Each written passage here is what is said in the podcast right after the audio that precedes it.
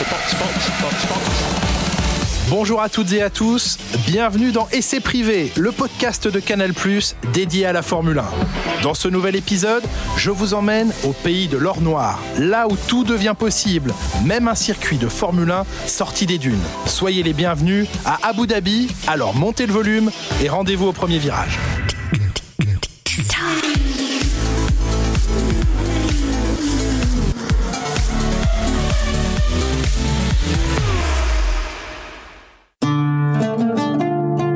L'ouverture de la Formule un au Moyen-Orient, entamée en deux mille quatre à Bahreïn, se poursuit avec l'arrivée en grande pompe d'Abu Dhabi dans le calendrier deux mille neuf.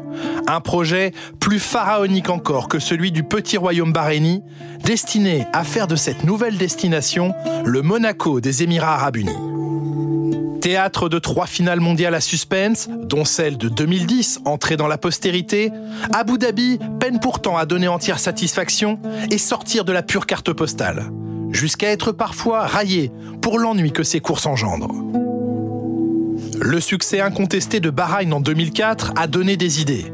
Et cette fois, c'est le géant émirati qui s'apprête à entrer dans la danse et ainsi conforter le Moyen-Orient comme la région du monde à la mode dans la Formule un du vingt et unième siècle.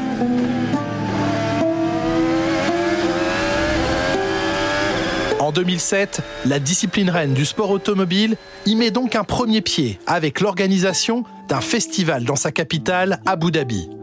Une démonstration de F un en ville pour sonder l'intérêt commun entre les deux mondes, puis annoncer la tenue d'un Grand Prix en deux mille neuf. Les premiers travaux débutent dans la foulée en mai deux mille sept.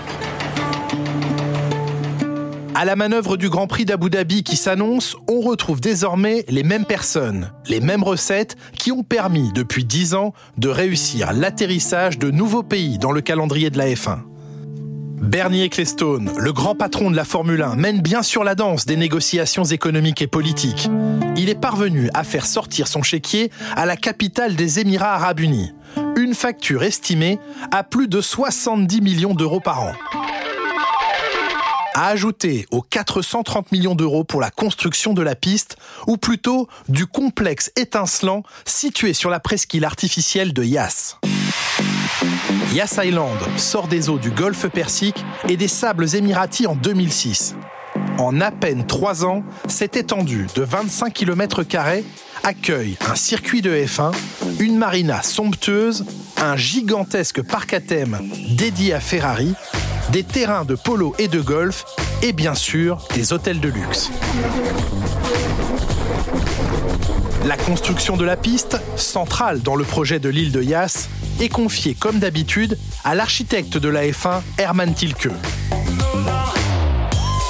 L'Allemand va créer un tracé à la hauteur de sa réputation. Parfois intéressant, avec quelques belles trouvailles, mais globalement une piste où les dépassements ne seront jamais aisés. D'autant que contrairement à Bahreïn, Abu Dhabi va finalement ressembler à un circuit urbain, dessiné non pas au centre d'une ville, mais d'un complexe hôtelier et d'un port artificiel. Une sorte de Monaco des Émirats. La piste offre un développement de cinq kilomètres cinq cent cinquante-quatre et propose vingt et un virages, le plus grand total d'un circuit en F un après Singapour. L'une des particularités de la piste est sa sortie des stands. Elle s'effectue par un petit tunnel tortueux qui rejoint la piste au virage numéro deux. Le circuit requiert un niveau assez important d'appui aérodynamique malgré de longues lignes droites où les vitesses atteignent près de trois cent quarante kilomètres heure.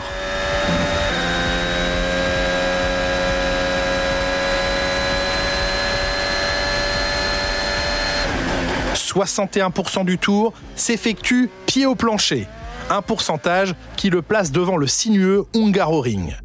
Abu Dhabi possède à la fois deux terribles courbes à deux cent soixante-dix kilomètres heure, mais aussi des virages très lents, dont l'un à soixante-cinq kilomètres heure seulement. Abu Dhabi veut éblouir le monde, bien plus que Bahreïn ne l'a fait auparavant. Le standing est déjà largement supérieur et Abu Dhabi choisit aussi de créer l'événement à sa façon.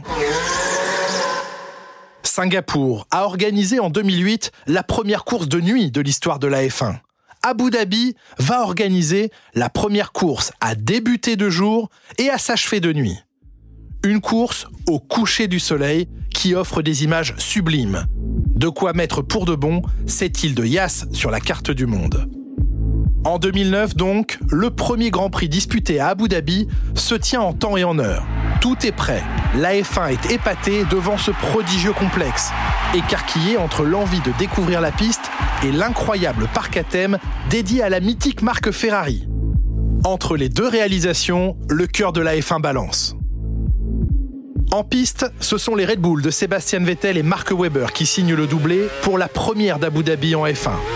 Le titre mondial, cette même année, a été décerné deux semaines plus tôt au Brésil avec le sacre des surprenantes Brown G P et de Jenson Button chez les pilotes. Mais c'est Red Bull qui finit la saison en beauté, augurant d'une imminente prise de pouvoir et d'une finale insensée en deux mille dix. Justement, un an plus tard, la finale du championnat du monde a lieu à Abu Dhabi. Et elle s'annonce haletante. Cinq victoires jusque-là pour Fernando Alonso, passé chez Ferrari en deux mille dix, contre quatre pour Sebastian Vettel. Mais neuf pole positions contre deux en faveur de l'Allemand. Chose inédite dans l'histoire de la F un, quatre pilotes sont encore en lice pour le titre mondial à la dernière course. Fernando Alonso, Sebastian Vettel, mais aussi l'équipier de Vettel, l'Australien Mark Webber, ainsi que Lewis Hamilton sur sa McLaren. Fernando Alonso se présente en leader du championnat du monde à Abu Dhabi. Il possède huit points d'avance sur Mark Webber, quinze sur Sebastian Vettel et vingt-quatre sur Lewis Hamilton. L'Espagnol entrevoit la gloire ultime de remporter son troisième titre mondial, qui plus est au sein de la mythique Scuderia Ferrari qu'il vient de rejoindre. Il s'apprête à entrer dans l'histoire. Mais le capricieux tracé d'Abu Dhabi va lui jouer des tours. Il est très difficile d'y suivre une autre voiture et encore plus de la dépasser. Les qualifications y sont cruciales, ainsi que la stratégie de course, car doubler au stand est plus facile que de doubler sur la piste. Justement, Sébastien Vettel signe sa dixième pole position de la saison. Fernando Alonso limite la casse à la troisième place, derrière Lewis Hamilton. Mark Webber est le grand perdant de la qualification, avec son cinquième chrono. Alonso pense n'avoir qu'à gérer sa présence sur le podium. As we leave the grid in Abu Dhabi, Vettel moves forward. Alonso comes through, Button's got the jump. Alonso down into fourth. Mais la course prend un tout autre visage. Dès le premier tour, quand Michael Schumacher est victime d'un accident spectaculaire. Lors d'une touchette avec son équipier Nico Rosberg, l'Allemand part en tête à queue et est percuté par la Force India de l'Italien Vitantonio Liuzzi.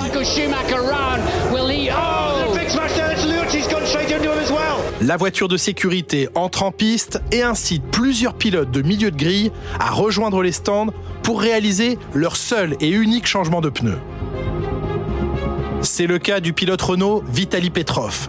Le Russe était dixième sur la grille et rien ne semblait lui prédire un rôle crucial dans la bataille pour le titre. Et pourtant, Petrov ressort des stands à la dix-huitième position. Les leaders, eux, s'arrêtent au stand un peu plus tard. Alonso au quinzième tour et Vettel au vingt-quatrième. Box now. We box now. Confirm, please. Okay, okay. Fernando Alonso ressort de son unique arrêt en douzième position, derrière Vitali Petrov justement. Okay, Vitali, Alonso behind you now, you are racing him. Alonso behind, you are racing him.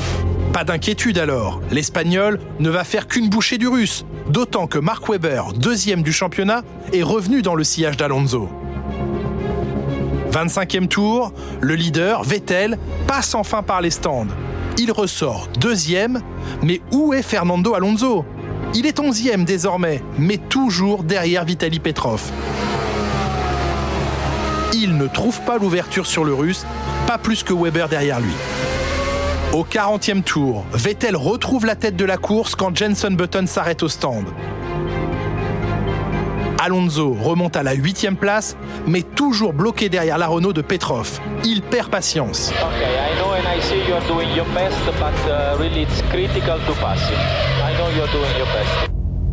Le temps presse. Vettel va, c'est sûr, inscrire les vingt-cinq points de la victoire, alors qu'Alonso n'est en position de n'en marquer que quatre.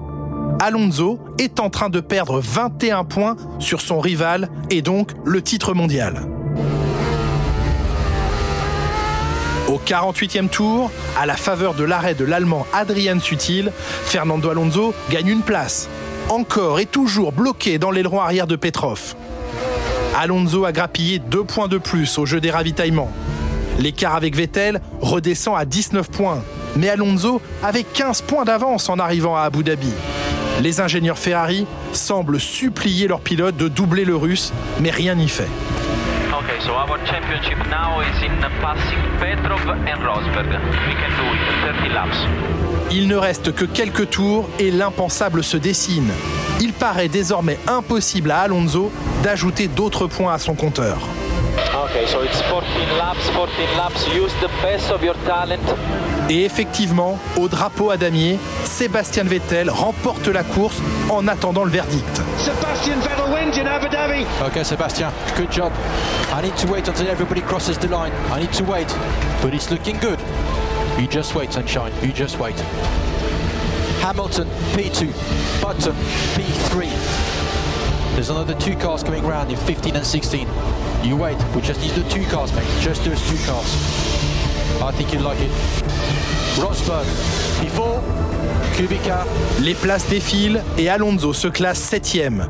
Il aura passé trente-neuf tours bloqué derrière son ancienne voiture. Alonso a quitté Renault fin deux mille neuf et perd le titre chez Ferrari en deux mille dix, retenu dans sa quête par une Renault.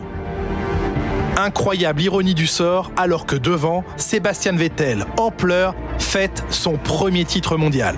Oh, thank you, boys. Oh, unbelievable. Thank you, I love you. Sebastian Vettel, you are the world champion.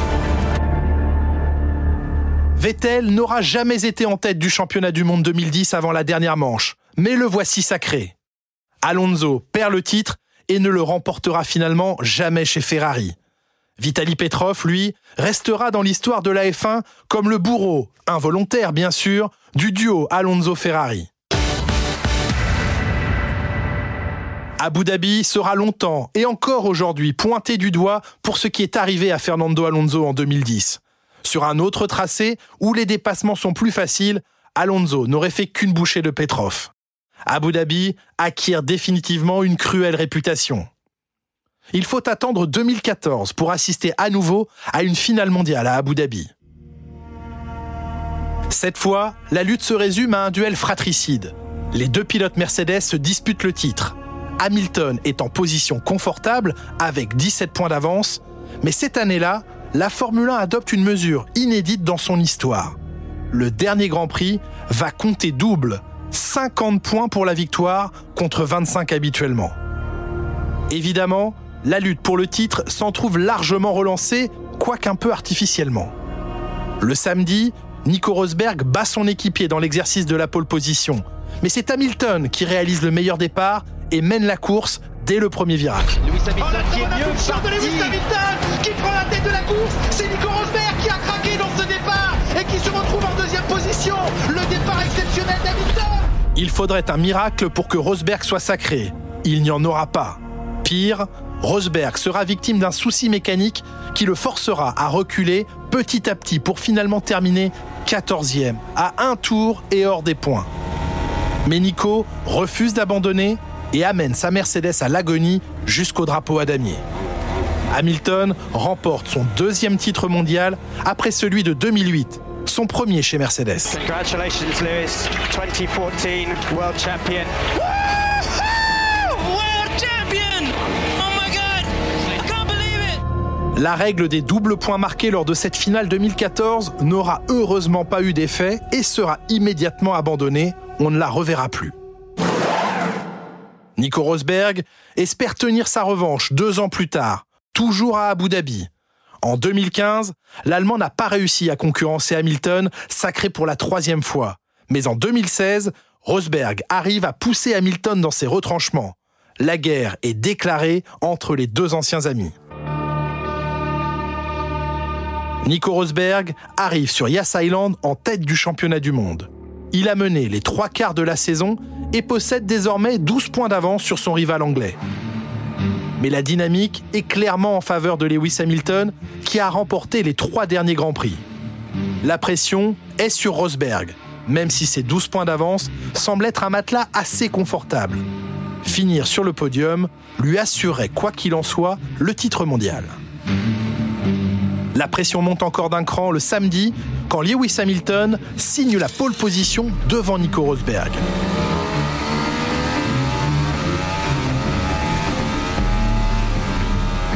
Sur la grille de départ, Alain Prost, quadruple champion du monde de F un et consultant Canal+, annonce un probable jeu d'échecs de la part d'Hamilton pour empêcher Rosberg de finir sur le podium et donc de remporter le titre. Lewis va, va peut-être temporiser un peu pour laisser revenir les Ferrari ou une, ou une, ou une Red Bull, mais euh, ça ne se passe jamais exactement de la même manière, donc attendons de voir. Le professeur avait vu juste.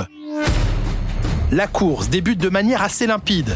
Hamilton mène les débats, Rosberg se maintient à la deuxième position. Pourtant, Rosberg ressort des stands derrière Verstappen, sur une stratégie décalée. Une première alerte pour l'Allemand. Oh, avec, euh, en plus, Verstappen, j'ai pensé aujourd'hui, je le vois pas le mec. Et non, et il y était encore une fois. Et lui, pour le doubler, on le sait, c'est pas rigolo. Hein. Rosberg qui euh, a fait le travail là, pour dépasser euh, son adversaire. Rosberg gère sa course, mais la menace demeure. Vettel et Verstappen ne sont pas loin. Ce qui, jusqu'à la dernière minute, demeure une épée de Damoclès brandie au-dessus de son casque. Il peut encore tout perdre en cas d'erreur en piste. La tension atteint son paroxysme lorsque Lewis Hamilton réduit volontairement son rythme pour gêner son équipier et ainsi permettre à Vettel et Verstappen de recoller et menacer Rosberg. La direction de l'écurie Mercedes n'apprécie guère ce coup bas et ne se gêne pas pour le signifier à Hamilton, en direct, sur les télévisions du monde entier. Lewis, this is Paddy. We need you to pick up the pace to win this race. That's an instruction. Hamilton n'en a que faire et persiste. Mais Nico Rosberg ne craque pas et franchit la ligne d'arrivée en deuxième position, réussissant l'exploit de battre le roi Lewis au classement mondial. Thank you so much, guys. Un exploit si éprouvant que Nico Rosberg annoncera cinq jours plus tard son retrait de la Formule un. Une annonce choc totalement inattendue. Le jeune Allemand, âgé seulement de trente et un ans, jette l'éponge. Il a réalisé son rêve, il est champion du monde, il a battu celui qui semble être invincible, Lewis Hamilton. Euh, non mais c'est vraiment dingue, hein. Mais la pression, la pression, la vache. Non mais c'est pas drôle, hein. Non vraiment c'était horrible, c'était horrible. Dans euh, tout le week-end mais aussi là dans la course. Hein. Nico Rosberg préfère terminer sa carrière sur ce haut fait de gloire qui lui a tant coûté. C'est une belle journée pour moi parce que deux fois, euh, premièrement de, de prendre le, le trophée aujourd'hui euh, et, euh, et aussi de finir ma, ma carrière, hein. c'est, c'est vraiment c'est beau les, les deux choses. Euh, je suis mon cœur et euh, mon cœur me dit que ça c'est le bon chemin. Euh, j'ai réussi mon rêve, c'est, c'était de gagner le championnat du monde, donc ça c'est fait. Il rejoint son père, Keke, au palmarès des champions du monde de F un, trente-quatre ans après lui. Le retrait de Rosberg finit de lancer Lewis Hamilton sur orbite qui remporte ses quatrième, cinquième, sixième et septième titres mondiaux dans la foulée. Personne ne parvient à l'arrêter, ni même à lui contester le titre jusqu'à la dernière course. Abu Dhabi continue son parcours malgré les critiques. Il n'est un mystère pour personne que l'argent est le nerf de la guerre, particulièrement en F un, et Abu Dhabi conserve à ce jeu-là sa place malgré une popularité en baisse. La piste n'est pas un échec, il y a eu réalisation bien pire, mais les voitures ont du mal à s'y suivre et à s'y dépasser. La présence de dégagement tout autour de la piste ne sanctionne pas assez les erreurs. En deux mille vingt, la course à Abu Dhabi a d'ailleurs été élue pire course de F un de ces treize dernières années. Heureusement, début deux mille vingt et un, des changements sont effectués sur le tracé pour remédier à ces maux éternels. La fin de la chicane du virage sept, l'élargissement de l'épingle qui suit, mais aussi la suppression des virages onze, douze, treize et quatorze, remplacés par une unique courbe possédant un certain dénivelé. Enfin, l'angle des virages dix-sept, dix-huit, dix-neuf et vingt est modifié. Des changements significatifs, lancés et terminés durant l'été, axés sur la possibilité d'offrir un plus large panel de trajectoires aux pilotes. Gageons que ces efforts portent leurs fruits et fassent briller Abu Dhabi plus que jamais auparavant.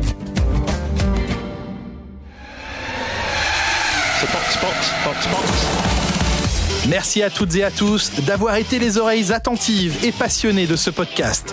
Nombreuses sont les histoires de la Formule un et de leurs héros à découvrir ou redécouvrir. On se retrouve donc très vite pour une nouvelle saison d'essais privés. En attendant, tous les épisodes de ce podcast sont à retrouver sur Spotify et bien sûr, tous les grands prix de la saison à vivre en direct et en intégralité sur les antennes de Canal plus.